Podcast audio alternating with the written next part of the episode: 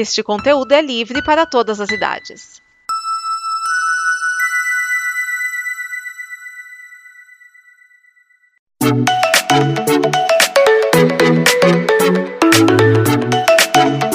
Olá a todos, eu sou Raul Ferreira Leandro e sejam bem-vindos a Um Cineasta em Dois Atos.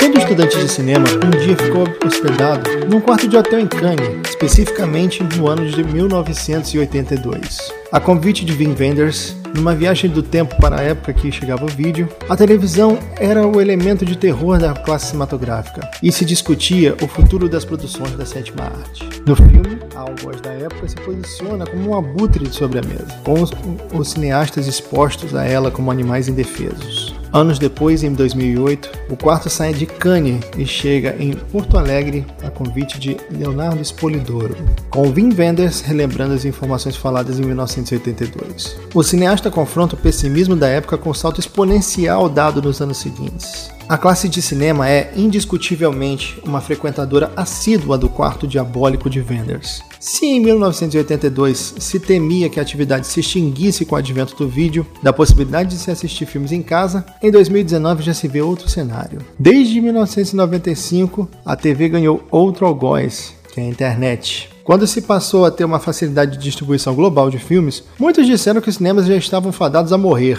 visto que um filme pirata não precisava mais de suporte físico para ser visto. Hoje em dia é possível as pessoas fazerem seu próprio conteúdo de entretenimento massivo. Não é mais um trabalho de mestres alquimistas, e sim uma ciência com adeptos em diferentes gamas de experiência ou linguagens. E se há anos era impossível acreditar que um conteúdo amador pudesse ser visto na televisão, a mudança iniciou-se no tão temido advento do vídeo. Hoje na internet, esse conteúdo pode ser produzido para ser distribuído e consumido globalmente, ao invés de ficar relegado às prateleiras de portadores de câmeras VHS.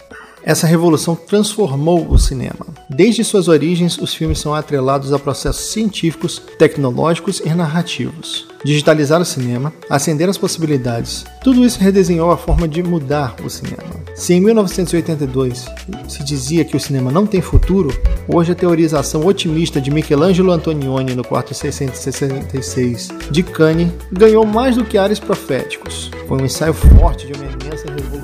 O cinema digital barateou o processo de distribuição, que dependia de remessas de rolos pesados e pouco práticos, que foram distribuídos por arquivos DCP, que podem ser enviados via internet para salas de cinema e tocados por um mesmo computador para várias salas de projeção distintas cada uma com seu horário. Os processos demorados de finalização se reduziram. As práticas foram alteradas para um trabalho mais amplo da imagem e do som. E esses mesmos filmes podem ser lançados em home video quase que simultaneamente aos cinemas, seja em lojas online de conteúdo de entretenimento, como o Google Play, seja em serviços como o Netflix. É possível apostar que numa próxima renovação tecnológica surja uma nova classe de teóricos pessimistas se hospedando no quarto 666 para denotar o apocalipse iminente cinematográfico. Mas já está provado que a arte jovem do cinema não há de morrer tão cedo. Como a música, a pintura e a escultura, o cinema vai reinventar-se o tempo todo. Basta ver os movimentos de live cinema e video mapping que estão por aí. E o medo da TV, ora vejam, em morrer por causa da pluralidade das janelas de exibição. As histórias jamais morrerão. E vocês, o que pensam sobre o incansável fantasma das novas tecnologias? Deixem seus comentários no post do programa em www.comboconteúdo.com. Se gosta do nosso trabalho, participe do nosso Apoia-se em www.apoia.se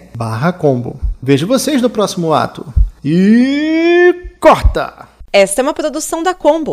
Confira todo o conteúdo do amanhã em nosso site comboconteúdo.com.